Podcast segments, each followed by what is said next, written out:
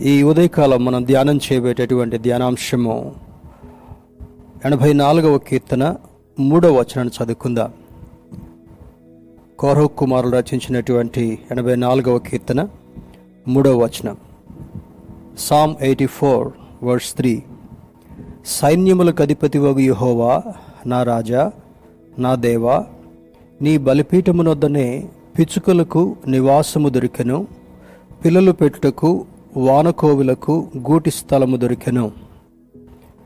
బలిపీఠము యొద్ద నివసించుట అనేటటువంటి శీర్షికను ఆధారం చేసుకొని కొద్ది నిమిషాలు ధ్యానం చేసుకుందాం. బలిపీఠము యొద్ద నివసించుట లివింగ్ ఎట్ ది ఆల్టర్. ఈ కౌరవ్ కుమారులు రచించినటువంటి ఈ కీర్తనలో ఉన్నటువంటి ప్రత్యేకతను దీనిలో ఉన్నటువంటి శ్రేష్టమైన ఆత్మీయ అర్థాన్ని కూడా అర్థం చేసుకుని దేవుని బిడ్డలుగా మనం ఎలా సిద్ధపడాలి అనేటటువంటి ఆలోచనను కలిగి ఉండి మహోన్నతుడైనటువంటి దేవునికి ఇష్టమైనటువంటి బిడ్డలుగా జీవించే ప్రయత్నం చేద్దాం. లివింగ్ ఎట్ ద ఆల్టర్ బలిపీఠం యొద్ద నివసించుట. ఈ తెలుగుకి చాలా దగ్గరగా ఉన్నటువంటి translation new living translation L NLT అనేటటువంటి వర్షన్ నుంచి నేను చదువుతున్నాను. Even the sparrow finds a home and the swallow builds her nest and raises her young at a place near your altar O Lord of heaven's armies my king and my God ఈ యొక్క అద్భుతమైనటువంటి మాటల్లో ఉన్నటువంటి అంతరార్థాన్ని పరిశుద్ధాత్మ దేవుడు మనకు బోధించాలని ఇష్టపడుతుంటుండగా శ్రద్ధ వహించి దేవుని యొక్క వాక్యాన్ని విందాం. సహజంగా ఈ పిచ్చుక అనేటటువంటిది పక్షులన్నిటిలో చాలా చిన్న పరిమాణం కలిగినటువంటి ఒక పక్షి. దీన్ని మరి ఇది చాలా చిన్నది. ఆ తర్వాత and the swallow English translations అన్నిటిలో కూడా స్వాలో అనేటటువంటి పదం వాడబడింది. కానీ తెలుగులో ఇక్కడ వానకోవెలకు అనేటటువంటి మాట వాయబ రాయబడి ఉంది వానకోవెల. ఇది కోవెల అనగానే మనకి అందరికీ తెలిసినటువంటి పక్షిది. దీన్ని ఇంగ్లీష్లో కుకు లేదా కోయల్ స్క్విల్ అనేటటువంటి వేరువేరు మాటల్ని వేరువేరు ప్రాంతాల్లో ఈ మాటను వాడుతూ ఉంటుంటారు. కానీ మరి తెలుగు భాషలో వాన కోవెల అని వ్రాయబడి ఉంటా ఉంది. ఈ రెండు పక్షులకు ఉన్నటువంటి ప్రత్యేకతను ఈ యొక్క కౌరవ కుమారుల ద్వారా పరిశుద్ధాత్మ దేవుడు ఏ విధంగా రాయించాడు ఎందుకు రాయించాడు దానిలో ఉన్నటువంటి అంతరార్థం ఏంటో ఈ ఉదయకాల సమయంలో మనం అర్థం చేసుకునేటటువంటి ప్రయత్నం చేద్దాం.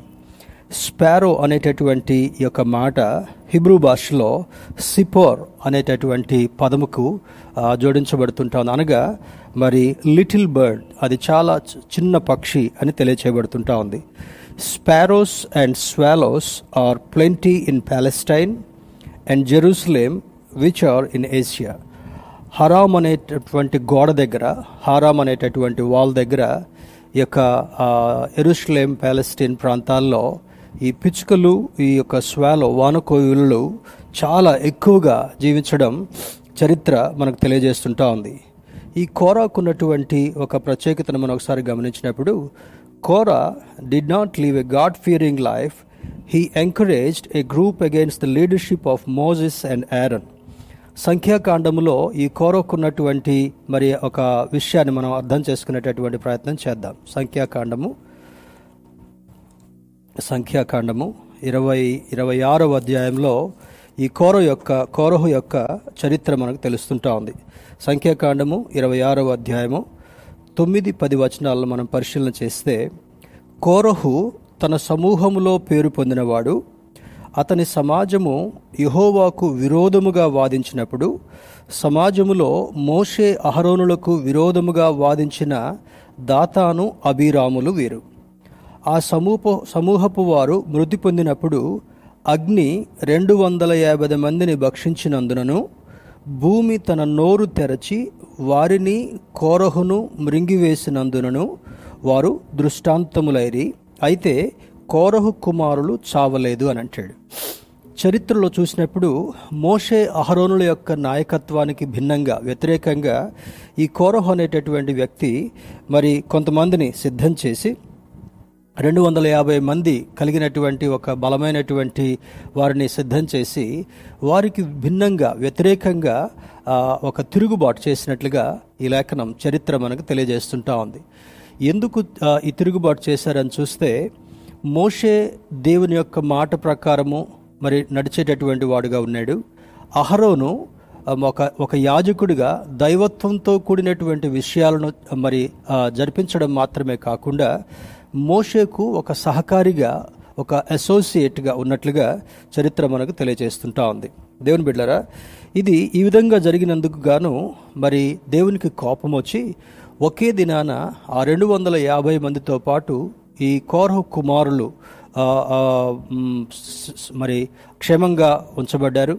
మరి ఆ రెండు వందల యాభై మందితో పాటు ఈ కోరహు అనేటటువంటి ఈ వ్యక్తి భూమి నెరవేడిచి వారిని మృంగివేసినట్లుగా ఈ యొక్క భాగం మనకు స- సూచిస్తుంటా ఉంది. ఈ కోరహు కోరహుకున్నటువంటి ఈ యొక్క ఈ యొక్క ముగ్గురు కుమారుల విషయం మనం చూస్తే నిర్గమకాండము ఆరవ అధ్యాయము ఇరవై నాలుగవ వచనములో మొదటివాడు అస్సీరు రెండవ వాడు ఎల్కానా మూడవ వాడు అబియా అని నిర్గమకాండ భాగంలో భక్తులైనటువంటి మోష ద్వారా వివరించబడుతుంటా ఉంది. ఈ ముగ్గురు కుమారులు ఆ ప్రమాదంలో చిక్కుకోకుండా బ్రతికారు. అయితే తండ్రి చేస్తున్నటువంటి దుష్కార్యాన్ని బట్టి తండ్రి యొక్క తలంపులు దైవ విరుద్ధంగా ఉన్న కారణాన్ని బట్టి ఆ యొక్క దినాన కోరహు భూమి నెరవేర్చ నెరవేరడం అది మింగివేసినట్లుగా ఇప్పుడే మనం ఆ లేఖనంలో మనం చూడగలిగాం. అయితే ఈ మిగిలినటువంటి ముగ్గురు కౌరవ కుమారులు దైవభయం కలిగిన కారణాన్ని బట్టి తండ్రి చెడ్డవాడయుండి కూడా మరి ఆ బిడ్డలకు ఆ ఆ చెడుతనం అభ్యసిం అభ్యసించలే. వారు దాని చెడుతనాన్ని స్వీకరించలేదు. మరి తండ్రి యొక్క చెడుతనాన్ని చెడు క్రియలను వదిలేశారు. మరి వీరు మాత్రము దైవభయం కలిగి దేవుని బిడ్డలుగా బ్రతుకుతున్న కారణాన్ని బట్టి ఆనాటి ఆ మందిరంలో వీరు మరి గాయకులుగా ఒక క్వైర్ క్వైర్ మెంబర్స్గా ఈ ముగ్గురు కుమారులను దేవుడు ఆశీర్వదించి వాడుకున్నట్లుగా తెలియచేయబడుతుంటా ఉంది.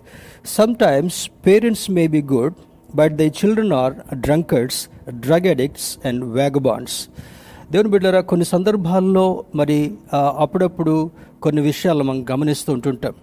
తల్లిదండ్రులు దయభయం కలిగి దేవుని యొక్క మందిరములో దేవుని సేవకునికి సహకారులుగా ఉంటున్నప్పటికీ కూడా వారి బిడ్డలు లోకాశలతో ఉండి లోక సంబంధమైనటువంటి ప్రవర్తన ఆలోచన కలిగిన దాన్ని బట్టి వారు భయంకరమైనటువంటి దుష్ప్రవర్తన కలిగినటువంటి వారుగా ఉన్న సంభవాలు కూడా మనం చాలా గమనిస్తూ ఉంటుంటాం. ఇక్కడైతే కౌరవ్ కుమారులు దైవభయం కలిగి ఉన్నారు. కోరహు దైవభయం లేని కారణాన్ని బట్టి మరి దైవజనుడైనటువంటి మోషేకు అహరోనుకు విరుద్ధంగా చేస్తున్నటువంటి కార్యాలను బట్టి దేవుని కోపము వారి మీద రగిలి వారిని ఆ భూమి మింగివేసినట్లుగా కనబడుతున్నప్పటికీ కూడా ఈ కౌరవ కుమారులైతే చాలా దైవభయం కలిగినటువంటి వారుగా ఉన్నారు. తండ్రికి మరణశిక్ష కలిగినప్పుడు వీరు ముగ్గురు రక్షింపబడిన దాన్ని బట్టి ఎంతో బాధతో ఎంతో దుఃఖంతో కృతజ్ఞత భావంతో దేవుని దగ్గరికి వచ్చి ఈ మాటలు పలుకుతున్నారు. సైన్యములకు అధిపతి యొక్క యహోవా నా రాజా నా దేవా నీ బలిపీఠమునొద్దనే పిచుకులకు నివాసము దొరికెను. పిల్లలు పెట్టుకు వానకోవులకు గూటి స్థలము దొరికెను అని అంటాడు. దేవుని బిడ్డరా ఎందుకు వారి నోటి నుండి మరి ఆత్మదేవుడు ఈ మాటలు పలికించాడనేటటువంటి మాటను చూస్తే దేవుని బిడ్డలారా మరి కొన్ని సందర్భాల్లో బిడ్డలు మంచివారుగా ఉండి తల్లిదండ్రులు చెడిపోయినటువంటి వారుగా ఉంటుండొచ్చు. కొన్ని సందర్భాల్లో తల్లిదండ్రులు మంచివారై ఉండి బిడ్డలు చెడిపోయినటువంటి వారుగా ఉంటుండొచ్చు. అటువంటి సంభవాలు ఆయా సందర్భాల్లో మనము చూస్తూ ఉంటుంటాం వింటూ ఉంటుంటాం. కానీ దేవుని యొక్క చిత్త ప్రకారం మనం ఆలోచన చేసినప్పుడు God used Moses and also Joshua. దేవుడు మోషని ఎన్నిక చేసుకున్నాడు. దేవుడు మోషని ఎన్నిక చేసుకోవడం మాత్రమే కాకుండా ఒక గొప్ప బాధ్యతను మోషేకు మోషే చేతుల్లో పెట్టి ఐగుప్తులో దాస్యములో ఉన్నటువంటి నాలుగు వందల ముప్పై సంవత్సరాలు దాస్యములో ఉన్నటువంటి ఈ ఇస్రాయేలీలను దేవుడు ప్రేమించాడు కనుక వారి పాపపును వారి అవిధేయతను అంతటిని కూడా క్షమించి మోష నాయకత్వంలో ఆ బందీగృహం నుండి బయటకు తీసుకొస్తాడు. అంత మాత్రమే కాకుండా మోషను దేవుడు ఎంత అద్భుతంగా వాడుకున్నాడో నలభై సంవత్సరాలు. మరి మోష జీవితాన్ని గురించి అప్పుడప్పుడు నేను మీకు జ్ఞాపకం చేస్తాను. నలభై సంవత్సరాలు ఫరో యొక్క రాజభవనంలో జీవించాడు. మరి నలభై సంవత్సరాలు తన మామ అయినటువంటి ఆ యొక్క ఇత్రో గొర్రెల మందలను మేపుతూ అరణ్యవాసం చేశాడు.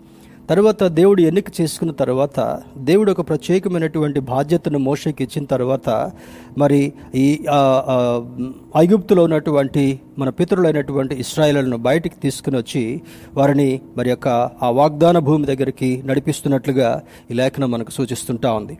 ఆ విధముగా వాడుకున్నటువంటి మోషే కంటే ఎక్కువగా యహోషువాను ఎక్కువగా ఆశీర్వదించాడు. ఇందువల్ల మనం అర్థం చేసుకోవాల్సింది ఏంటంటే తల్లిదండ్రులను పెద్దవాళ్ళను ఆశీర్వదించిన దానికంటే కూడా దేవుని యొక్క సంకల్పము దేవుని యొక్క ఉద్దేశం ఏ విధంగా ఉందంటే మరి బిడ్డలైనటువంటి వారి మీద కూడా ఎక్కువ అభిషేకం ఇవ్వాలని దేవుని యొక్క ఉద్దేశం అయి ఉంటా ఉంది. దావిదు మీద ఉన్నటువంటి అభిషేకం కంటే సొలోమోన్ మీద ఎక్కువ అభిషేకాన్ని ఇచ్చాడు. అదేవిధంగా మోషే మీద ఉంచినటువంటి అభిషేకం కంటే కూడా ఈ యొక్క జాషువా మీద ఎక్కువ ఆశీర్వాదాన్ని నుంచి ఇంకా సమర్థవంతంగా యహోషువాను సిద్ధం చేసి తన యొక్క ప్రియులను మరి నడిపించినట్లుగా నాయకత్వం వహించేటటువంటి బాధ్యతనిచ్చినట్లుగా లేఖనం సెలవిస్తుంటా ఉంది. అందుకే యహోషువాతో దేవుడు మాట్లాడుతూ అంటాడు నీవు బ్రతుకు దినములన్నిటిలో నేను నీకు తోడుగా ఉంటాను. మోషకు తోడుగా ఉన్నట్లుగా నీకు కూడా నేను తోడుగా ఉంటాను యెహోషువ. నువ్వు ధైర్యంగా ఉండు నిబ్రము కలిగి ఉండు భయపడొద్దని దేవుడు సూచించినట్లుగా లేఖనం సెలవిస్తుంటా ఉంది. రెండవ అద్భుతమైనటువంటి సన్నివేశం చూసినప్పుడు God used Elijah in a great way. ఏలియా ప్రవక్తను దేవుడు అద్భుతమైనటువంటి ప్రవక్త వాడుకున్నాడు. ఆనాడు మరి ఆ, రాజు రాజుని ఏ విధంగా హెచ్చరించాడో ఏలియా ప్రవక్త మనకు తెలుసు. ఆ తర్వాత బయలు ప్రవక్తలను ఏ విధంగా మరి వారు తను పెట్టుకున్నటువంటి ఆ యొక్క ఆ బెట్లో గెలవని కారణాన్ని బట్టి ఒకే దినాన అంతమంది బయలు ప్రవక్తల్ని హతమార్చినటువంటి యోధుడిగా ఏలియా ఉన్నాడు.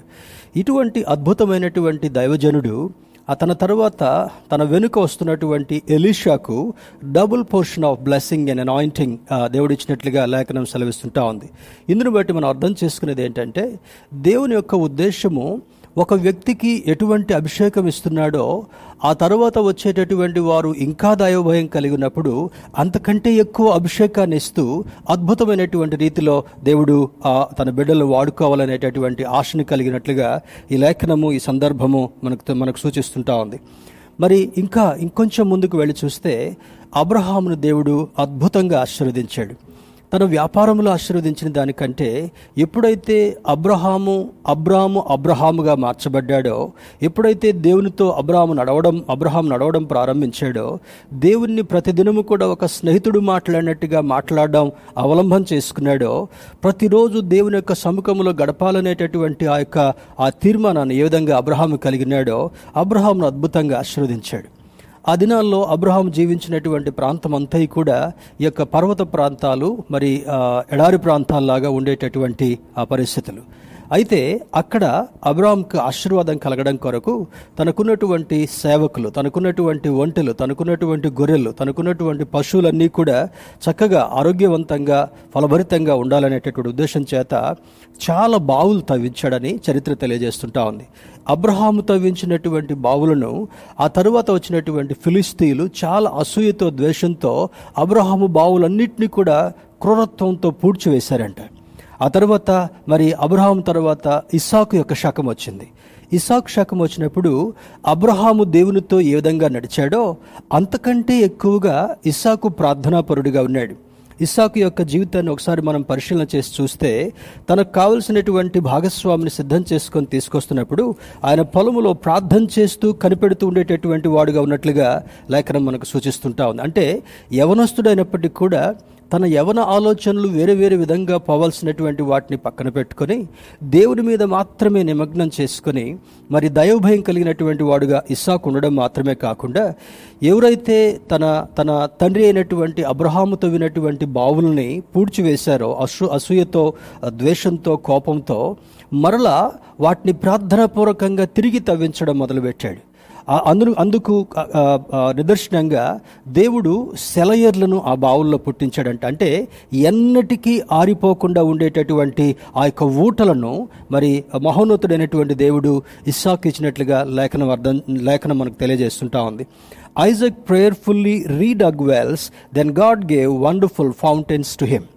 మరి ఎప్పుడైతే ప్రార్థనాపూర్వకంగా తండ్రి యొక్క ఆలోచనను గమనించినటువంటి వాడుగా తండ్రి యొక్క ఉద్దేశాన్ని గమనించినటువంటి వాడుగా దేవుడు అబ్రహామును ఏ విధంగా ఆశీర్వదించాడో ఆ యొక్క ఉనికిని గమనించినటువంటి ఇస్సాకు ప్రార్థనాపూర్వకంగా మరలా తన కంకణం కట్టుకొని ఆ బావులను తిరిగి తవ్విస్తున్నప్పుడు మునుపు కలిగినటువంటి ఆశీర్వాదము కంటే ఇంకా శ్రేష్టమైనటువంటి ఆశీర్వాదాన్ని ఇస్సాకు తరముకు దేవుడిచ్చినట్లుగా అర్థమవుతుంటా ఉంది.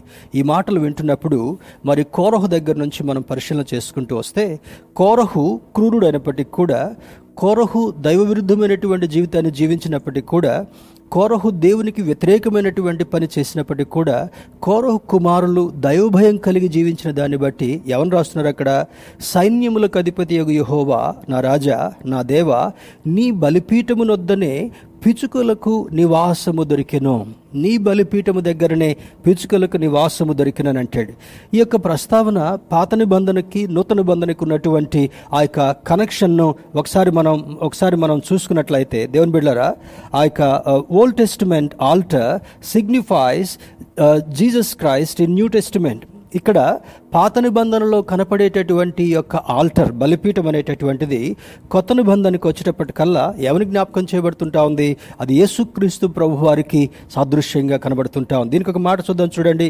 అపోస్తుడైన పౌలు హెబ్రిల్కి రాసిన పత్రిక హెబ్రిల్కి రాసిన పత్రిక పదమూడవ అధ్యాయము తొమ్మిదవ వచనం ఒకసారి చూద్దాం హీబ్రూస్ థర్టీన్ నైన్.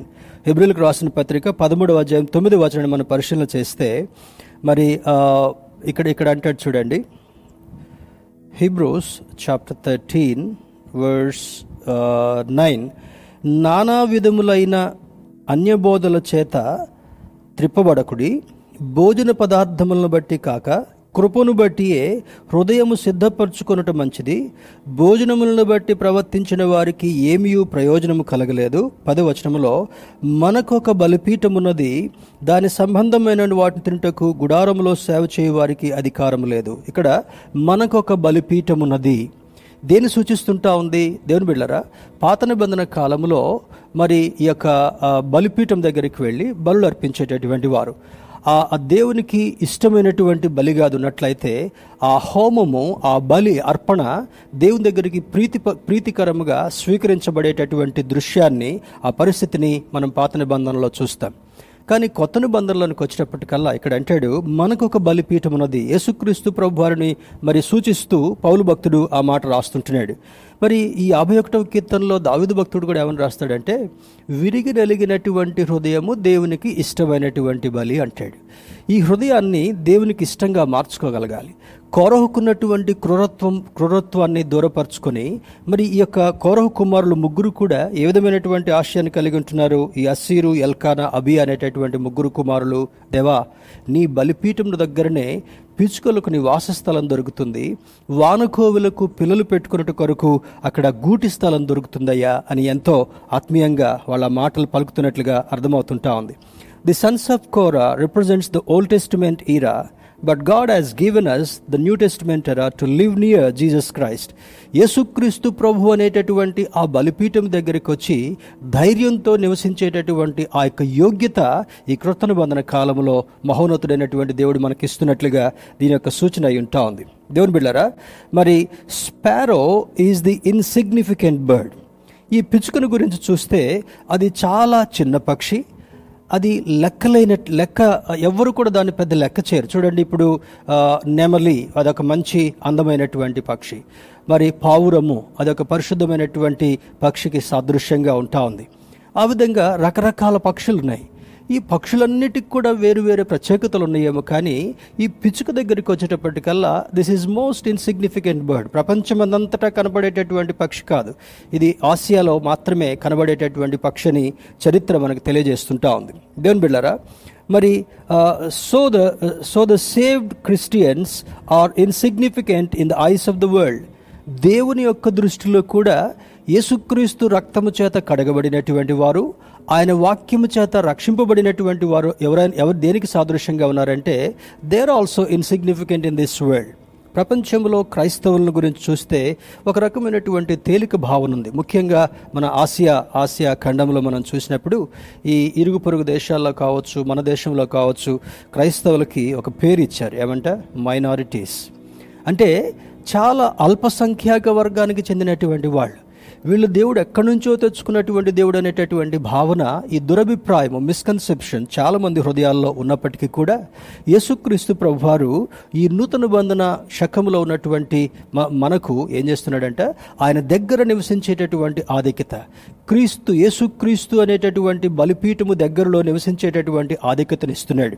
ఆయన మన కొరకు బలి అర్పణగా అర్పించబడ్డాడు. మరి దేవుని బిడ్డరా మరి ఇందులో ఉన్నటువంటి యొక్క ఈ యొక్క ఇలస్ట్రేషన్ని ఒకసారి మనం చూసే ప్రయత్నం చేద్దాం.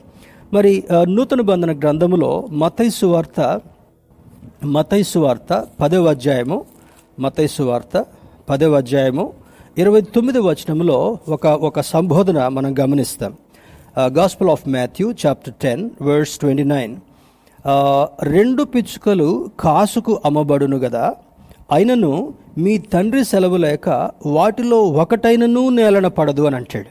అంటే ఈ చిన్న పిచ్చుక మరి లోకం దృష్టిలో చాలా ఇన్సిగ్నిఫికెంట్ అది ఎన్నిక లేనటువంటి పక్షిగా ఉన్నప్పటికీ కూడా అది ఎక్కడ ప్రపంచమంతటా లెక్క లేనటువంటి లెక్క చేయనటువంటి పక్షిగా కనపడుతున్నప్పటికీ కూడా ఏమనంటున్నాడు ఇక్కడ? మత్తయ్య భక్తుడు ఏమని రాస్తున్నాడు? రెండు పిచ్చుకలు కాసుకు అమ్మబడును కదా. మరి కాసు అంటే చాలా ఒక ఒక రాగి నాణ్యం ఒక రాగి నాణ్యం ఒక్క రాగి నాణ్యానికి రెండు పిచ్చుకలు అమ్మబడతాయి కదా.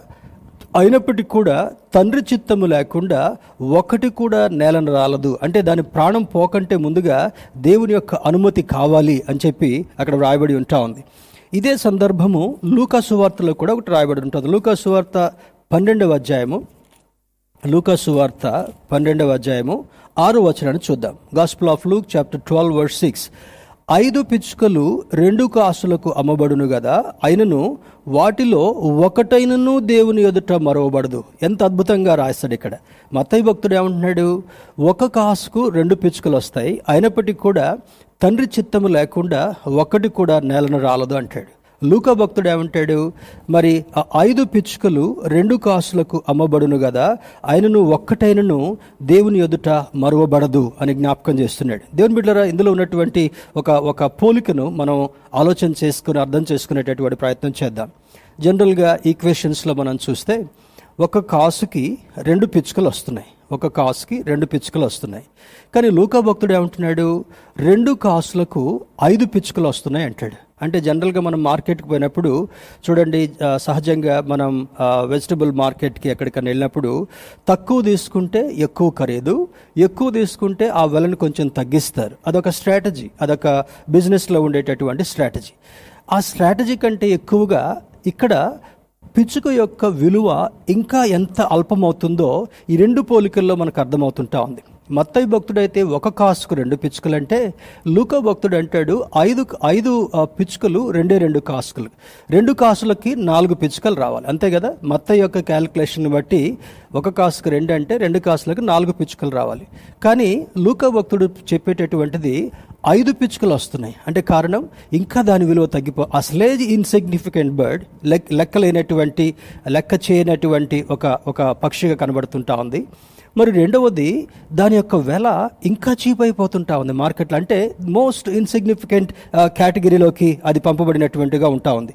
అంటే మొట్టమొదటిది విలువ లేనటువంటిది రెండవది చూసినప్పుడు ఇక్కడ Jesus took birth in a small village Bethlehem. దీనికి కూడా ఒక ఒక సంబోధనని మనం అర్థం చేసుకునే ప్రయత్నం చేద్దాం.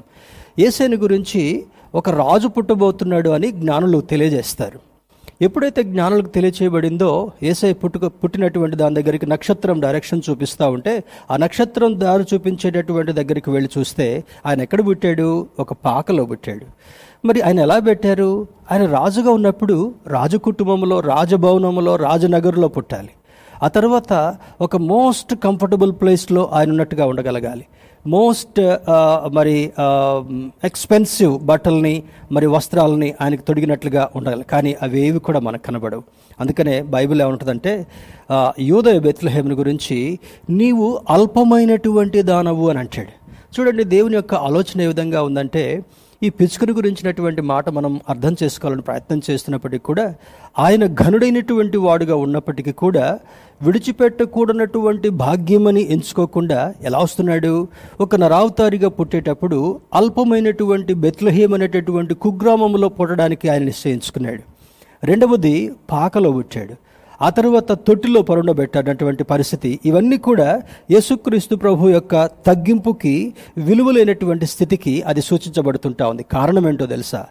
అటువంటి పరిస్థితికి ఆయన తగ్గించుకోవడానికి కారణం ఏంటంటే ఈ లోకములో విలువలేనటువంటి మనలాంటి వారిని ఆయన ద దగ్గరికి చేర్చుకొని మనకు విలువనివ్వడం కొరకు ఈ యొక్క గొప్ప కార్యాలు చేసినట్లుగా లేఖనం అర్థమవుతుంటా ఉంది. శిష్యుల యొక్క ఎన్నిక చూసినా కూడా అదే విధంగా ఉంటా ఉంది. విద్య లేనటువంటి పామరులను ఎన్నిక చేసుకుని వారిని గొప్ప అపోజల్స్గా గొప్ప దైవజనులుగా వారిని తీర్చిదిద్దినట్లుగా లేఖనం మనకు సూచిస్తుంటా ఉంది. ఏది చూసినప్పటికీ కూడా ఇంకా ఏ కుటుంబాన్ని ఎన్నిక చేసుకున్నాడు ఆయన? బీదలైనటువంటి ఈ మరియా యోసేపులను ఎన్నిక చేసుకున్నాడు. దేవుని బిడ్డారా వాళ్ళు ఎంత బీదలు అంటే చివరికి ఏసై పుట్టిన తర్వాత మందిరానికి వెళ్ళి గౌరవార్థంగా కానుక వేయటానికి కూడా ఏమి లేక గువ్వలను కొనుక్కున్నారంట. అర్థమవుతుంది కదా? అంటే ఎంత ఎంత అల్పమైనటువంటి ఆ స్థితికి ఆయన తగ్గించుకోబడ్డాడో ఆయన తగ్గించుకున్న కారణాన్ని బట్టి ఆయన వెంబడించేటటువంటి వాళ్ళందరికీ కూడా ఆయన కుమారులుగా ఆధిక్యతనివ్వాలనేటటువంటి ఉద్దేశాన్ని దేవుడు కలిగినట్లుగా మనకు అర్థమవుతుంటా ఉంది.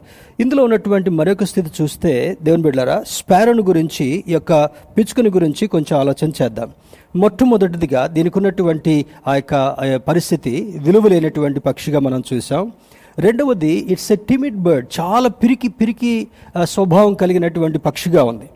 తర్వాత మూడవది it builds nest in in hut close to human habitat మానవులు నివసించేటటువంటి దానికి దగ్గరలో వచ్చి గూడు పెట్టుకుంటుందంట. ఇప్పుడంటే చూడండి మరి ఆ పూరి పూరి ఇండ్లు కానీ లేకపోతే ఆ పాకలు కానీ మనకి కనపడడం కనుమరుగైపోతున్నాయి. ఎందుకంటే ఈ యొక్క లైఫ్ స్టైల్స్ కూడా మారుతున్నాయి కనుక మా చిన్నప్పుడు ఆ తాటాకుల ఇండ్లు కానీ జమ్ముతో కప్పినటువంటి ఇండ్లు కానీ లేదా వేరు వేరు అగ్రికల్చర్ ప్రోడక్ట్స్తో కప్పబడినటువంటి ఆ ఇండ్లలోనికి అవి వచ్చి గూళ్ళు పెట్టుకొని ఉంటా ఉండడానికి ప్రయత్నం చేసాయి. కారణం ఏమంటే అది మానవ హ్యాబిటాట్కి దూరంగా ఉండడానికి ఇష్టపడదు. అంటే మానవులు నివసించేటటువంటి స్థలములోనే నివసించడానికి ఆ పిచ్చుక ఇష్టపడుతుందని చరిత్ర తెలియజేస్తుంటుంది. కారణం ఏంటంటే అది విలువలేనటువంటిది. రెండవది పిరికిది.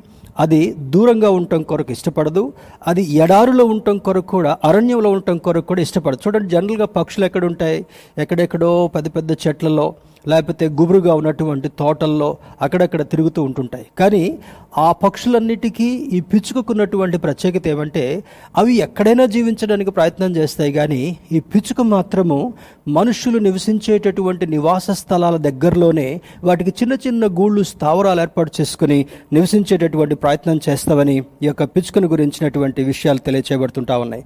ది స్పారో లైక్స్ లైట్ ఈ చిన్న పిచ్చుక వెలుతురు లేనిది ఉండలేదంట. వెలుతురు లేని ఉండలేదు. చూడండి అరణ్యంలో ఉంటే చిమ్మ చీకటిగా ఉంటుంది. భయంకరమైనటువంటి అరుపులు వినపడుతూ ఉంటుంటాయి. ఈ క్రూర మృగాల అరుపులు లేదా కొన్ని కొన్ని పక్షులు కూడా రాత్రి వేళ ఇన్సెక్ట్స్ కూడా కీ అనేటటువంటి పెద్ద స్వరం ఇస్తూ ఉంటే అది ఇరిటేషన్గా ఉంటా ఉంది.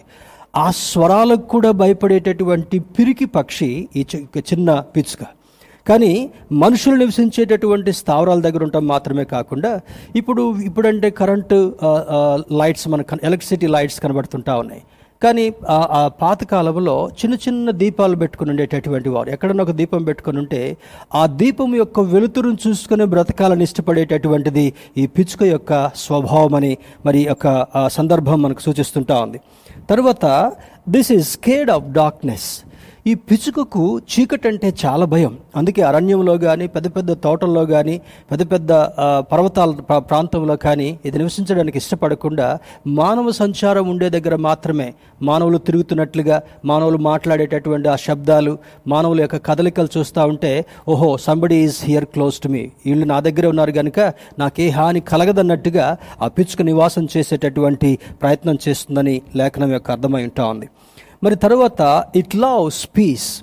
ఇది గజిబిజి గందరగోళంగా ఉండేటటువంటి స్థలాల్లో ఈ పిచ్చుక నివసించడం కొరకు ఇష్టపడదు. It loves peace.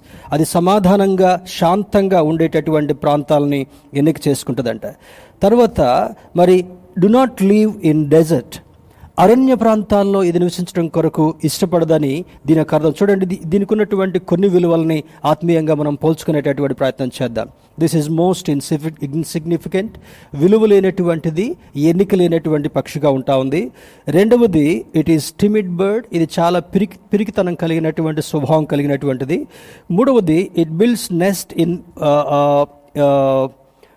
మరి uh, in a heart close to human habitat ఈ యొక్క మనుషులు సంచారం చేసేటటువంటి మనుషులు నివసించేటటువంటి ఆ ప్రాంతాల్లో అదొక చిన్న గూడు కట్టుకొని జీవించేటట్టు ప్రయత్నం చేస్తుంది. ఇట్ లైక్స్ లైట్ అంటే వెలుతురును ప్రేమించేటటువంటిది. దీనికి భిన్నమైనటువంటి రీతిలో చూస్తే పాపం అనేటటువంటిది ఎక్కడ జరుగుతుంటా ఉంది? చీకట్లో జరుగుతుంది. దేవుని బిడ్డలారా దీని గురించి దీని గురించి చూస్తే మనకి మరి ఈ సందర్భంలో చెప్పకూడదు కానీ మరి సినిమా హాల్స్లో సినిమా స్టార్ట్ కాకంటే ముందుగా లైట్స్ అన్నీ కూడా ఆపేస్తారు.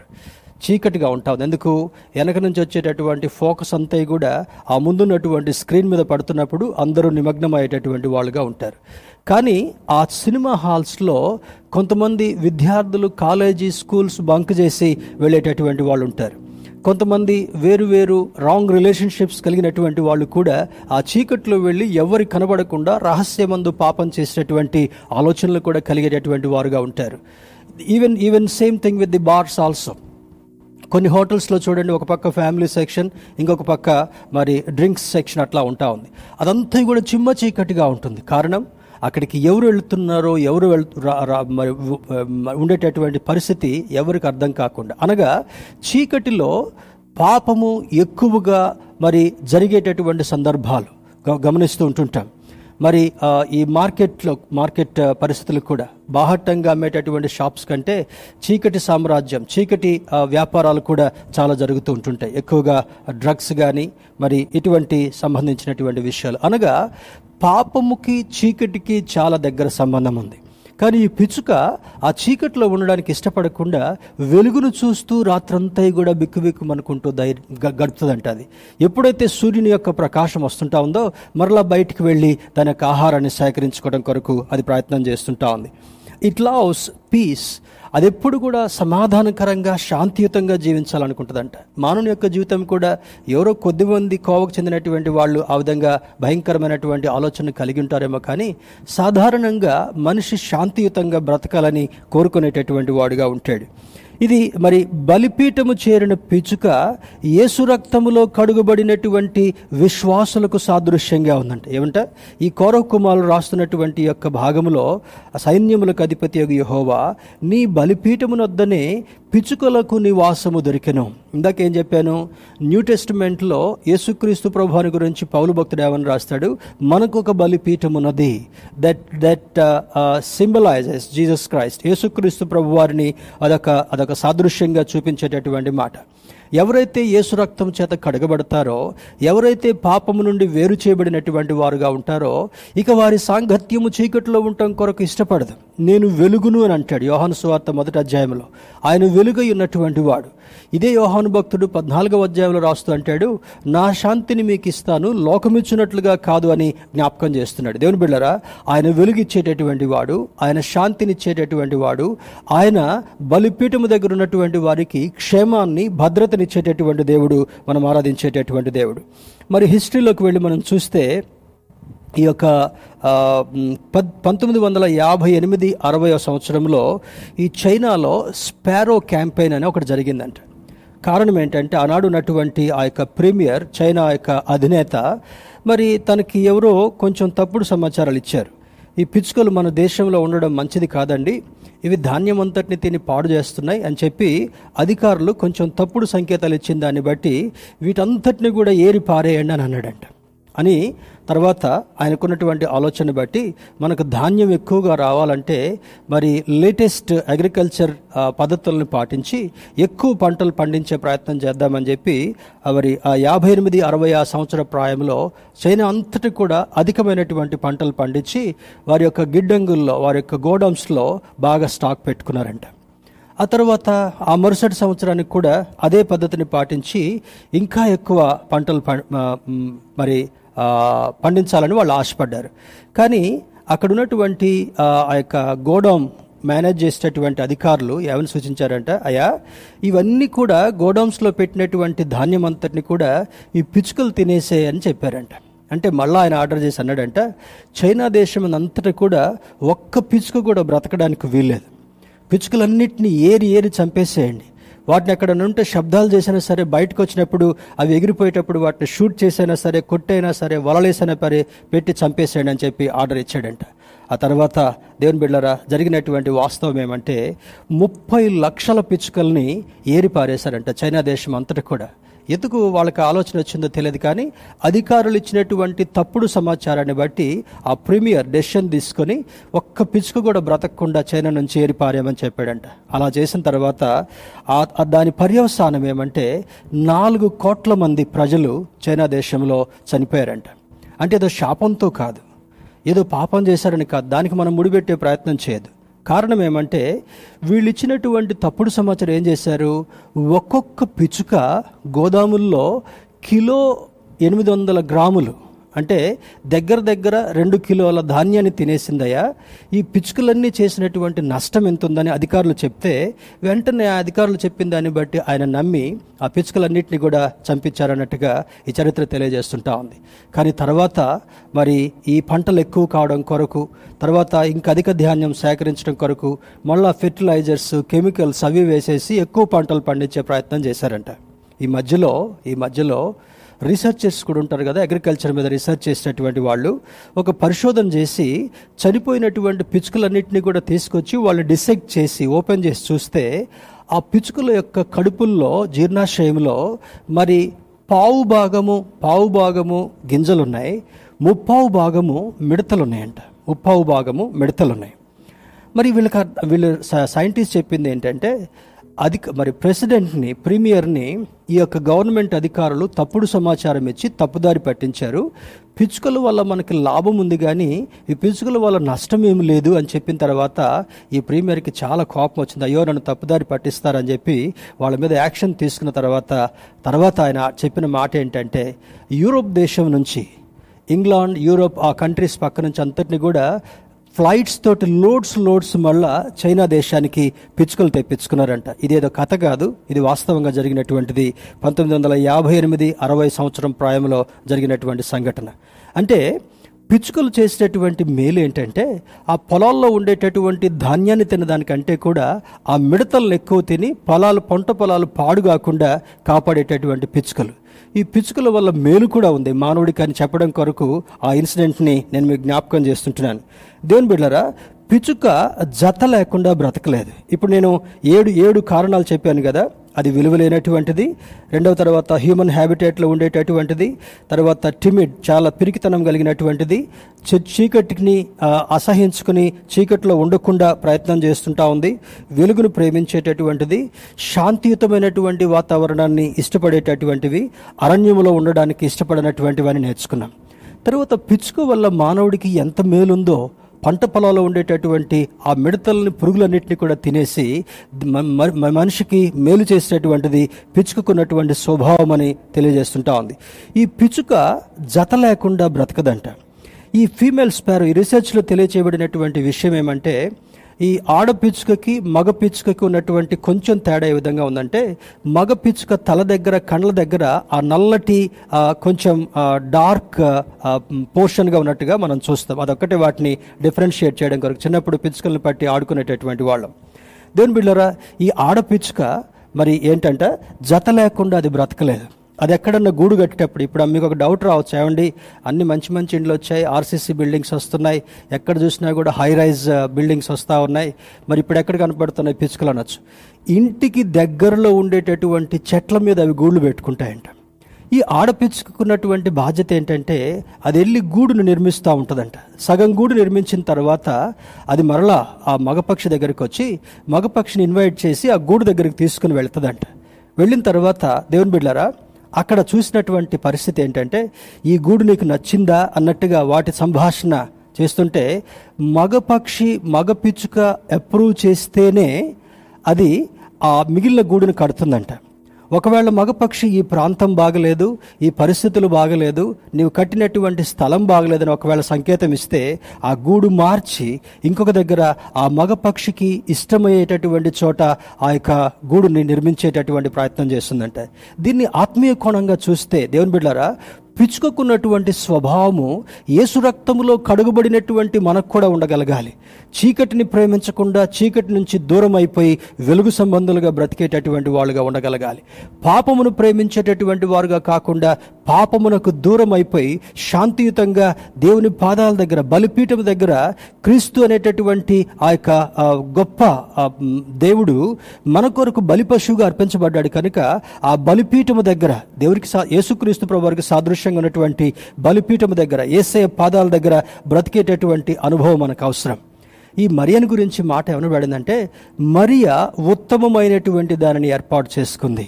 మార్త అయితే విస్తారమైనటువంటి పనులతో బిజీగా ఉంది కానీ మరి అయితే యేసు పాదాల దగ్గర ఉండి దగ్గరే ఉండి సంతోషాన్ని ఆత్మీయతను అనుభవించాలని కోరినట్లుగా లేఖనం సూచిస్తుంటా ఉంది. దేని బిళ్ళరా ఈ ఈ యొక్క మరి ఈ ఈ పిచ్చుకను గురించి నేర్చుకోవాల్సినటువంటి ఇంకొక పాఠం ఏంటంటే ఈ ఈ యొక్క బలిపీఠము దగ్గర ఏసయ పాదాల దగ్గర ఏసయ ఉన్నటువంటి చోట ఏసైకి దగ్గరలో జీవించేటటువంటి అనుభవాన్ని మనం కలిగి ఉండాలని ఈ లేఖనం మనకు సూచిస్తుంటా ఉంది. దేని బిళ్ళరా మరి ఇంకొకటి అంటాడు గాడ్ సెట్ టు మరి ఈ- ఈ యొక్క సాదృశ్యంలో భాగంగా మనం ముందుకు ముందుకు వెళ్తూ నేర్చుకోవాల్సినటువంటి విషయం ఏమంటే మోషేని ఒకరోజు దేవుడు యహోవా దేవుడు పిలిచి అంటాడు మోషే అక్కడి నుంచి విడుదల చేసుకొని తీసుకొచ్చావు. చాలా మంచిది. చాలా కష్టాలు ఎదుర్కొన్నావు. చాలా శోధనలు ఎదుర్కొన్నావు. ఈ సమాజం వారు పెట్టేటటువంటి ఇబ్బందులను కూడా నీవు సమర్థవంతంగా మరి ఎదుర్కొంటూ వచ్చావు. ఇప్పుడు నీకు ఆరు లక్షల కాల్బలాన్ని నీకు సిద్ధం చేసి ఇచ్చాను. నువ్వుగా వాగ్దాన దేశం నాకు వెళ్ళు. అని అంటే మోషే అంటాడంట దేవుడితోటి దేవా నీవు నాకు ఇంత గొప్ప కార్యాలు నా నాయకత్వం ద్వారా నీవు చేశావు. నీకు వందనాలు. కానీ నీవు నాతో వస్తావా? అని అడి- దేవుడిని అడిగాడంట.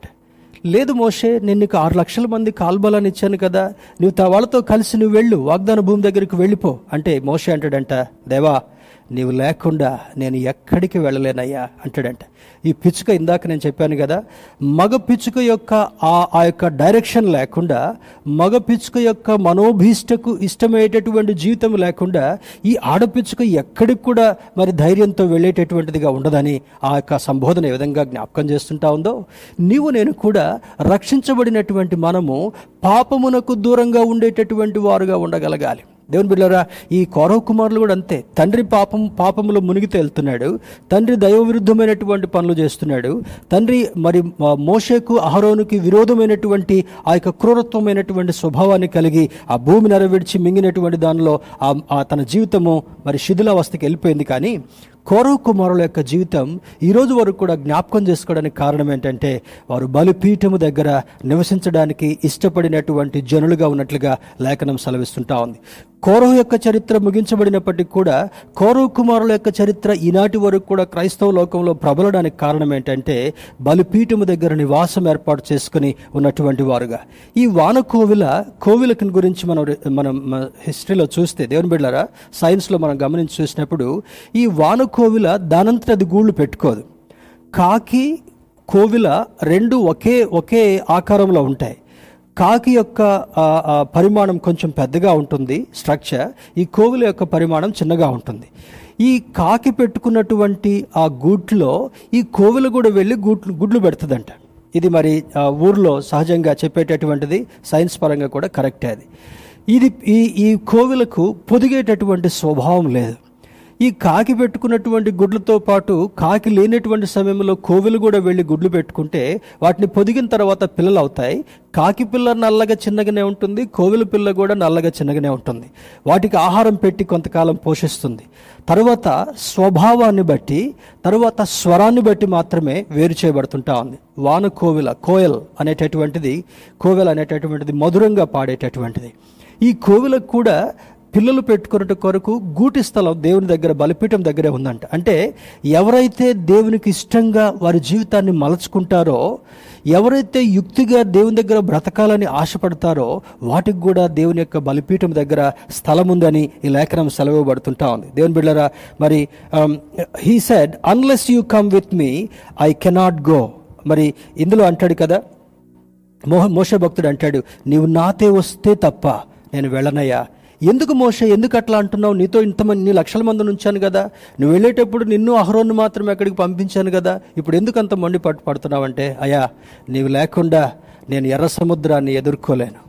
నీవు నాతో ఉంటే ఎర్ర సముద్రాన్ని రెండు పాయలుగా చీల్చి ఆరిన్ నెలను మమ్మల్ని నడిపించావయ్యా అని మోషే మాట్లాడతాడు.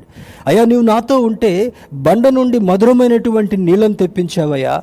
కొదువలేనటువంటి ఆ నీటిని మా కొరకు మధురంగా తాగనిచ్చావయ్యా. నీవు మాతో ఉంటే ఆకాశత్తు ఆకాశ ద్వారాలు తెరచి శ్రేష్టమైనటువంటి మన్నాను మా కొరకు కురిపించావయ్యా. పగటి వేళ మేఘస్తంభాన్ని ఉంచావయ్యా. రాత్రి వేళ అగ్నిస్తంభాన్ని ఉంచావయ్యా. నీవు నాతో రాకపోతే నేను ఈ ఆరు లక్షల మందితో వెళ్ళలేను ప్రభు అన్నప్పుడు మోషేతో దేవుడు అంటాడంట మోషే నీ యొక్క ఇష్టాన్ని నేను చాలా మెచ్చుకున్నానయ్యా. నీ యొక్క కోరిక నేను చాలా నేను నచ్చాను కనుక నేను నీతోటే వస్తాను మోషే. Wherever you go I will be with you అని మోషతో మాట్లాడడం మాత్రమే కాకుండా మరి దేవుని యొక్క బిడ్డలుగా మనతో కూడా పరిశుద్ధాత్మ దేవుడు మాట్లాడుతున్నాడంటే నీ జత పక్షి నీ జతపక్షి ప్రభువైనటువంటి క్రీస్తు. దేవుని బిడ్డరా ఈరోజు నీవు నేను సహవాసం చేయాల్సింది బలిపీఠము దగ్గర నివసించడం మాత్రమే కాకుండా నీ కొరకు రక్తం కార్చినటువంటి యేసుక్రీస్తుతో సహవాసం చేసినటువంటి వాడుగా ఉండగలగాలి. ఆయన బలిపీఠము దగ్గర గూడు ఏర్పాటు చేసుకుని నీ పిల్లలను పోషించేటటువంటి అద్భుతమైనటువంటి అనుభవాన్ని నువ్వు నేర్చుకోగలగాలి. ఈ వాక్యం వింటున్నటువంటి తల్లిదండ్రులకు నేను చెప్పబోయేటటువంటి మనమేంటో తెలుసా? మన పిల్లలు దేవుని యొక్క సముఖములో దేవుని యొక్క బలిపీఠము దగ్గర దేవుని యొక్క వాక్యానుసారమైనటువంటి జీవితాన్ని జీవిస్తున్నారా? యవనస్తులను నిర్దేశించి చెప్పేటటువంటి మాట ఏమంటే మరి కౌరవ కుమారుల వలె పాపానికి దూరంగా వచ్చి బలిపీఠము దగ్గర నివసించేటటువంటి ఆత్మ సంబంధమైనటువంటి కోరికను కలిగి ఉంటున్నారా? ఈ చిన్న పిచ్చుకలో ఉన్నటువంటి ఆ యొక్క నీతిని మనం గమనించినప్పుడు ఆ మగపక్షి యొక్క మనోభీష్టాన్ని ఎరిగి ఏ విధంగా ఈ చిన్న పక్షి ఆ యొక్క ఆడపక్షి జీవించిందో మనల్ని సృష్టించినటువంటి సృష్టికర్త యొక్క మనోభీష్టాన్ని ఎరిగి నీవు నడిచేటటువంటి వారుగా మనం ఉంటున్నామా? మన ఇష్టపూర్వకంగా జీవించేటటువంటి వారుగా ఉన్నామా? అనేటటువంటిది మనం నేర్చుకోవాల్సినటువంటి ఒక సత్యం. మరి ఆ, భక్తుడు అరవై ఆరవ అధ్యాయము. Please turn with me to Isaiah Isaiah sixty six యష్యా గ్రంథము అరవై ఆరవ అధ్యాయము. మొదటి వచనాన్ని మనం చూసుకుందాం. యష్యా గ్రంథము అరవై ఆరవ అధ్యాయము.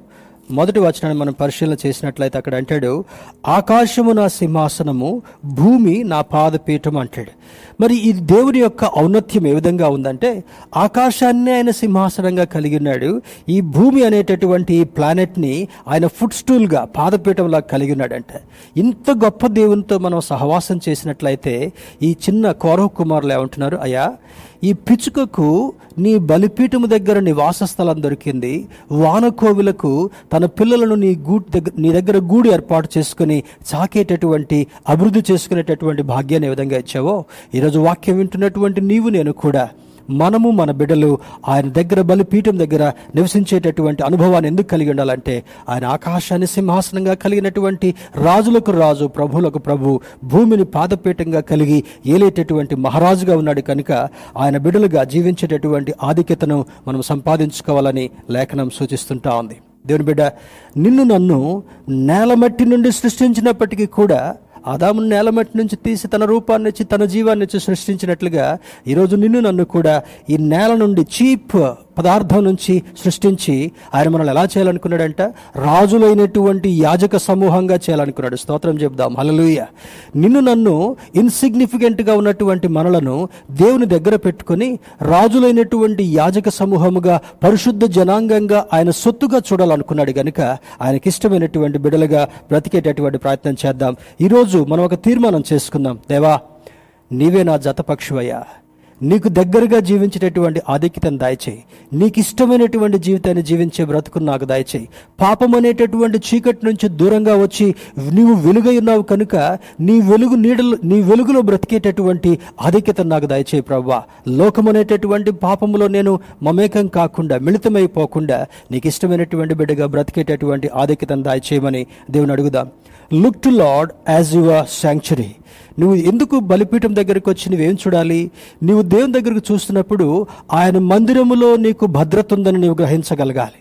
ఆయన మందిరములో సమృద్ధి ఉందని నీవు గ్రహించగలగాలి. ఆయన మందిరములో నీకు కాపుదల ఉందని గ్రహించాలి.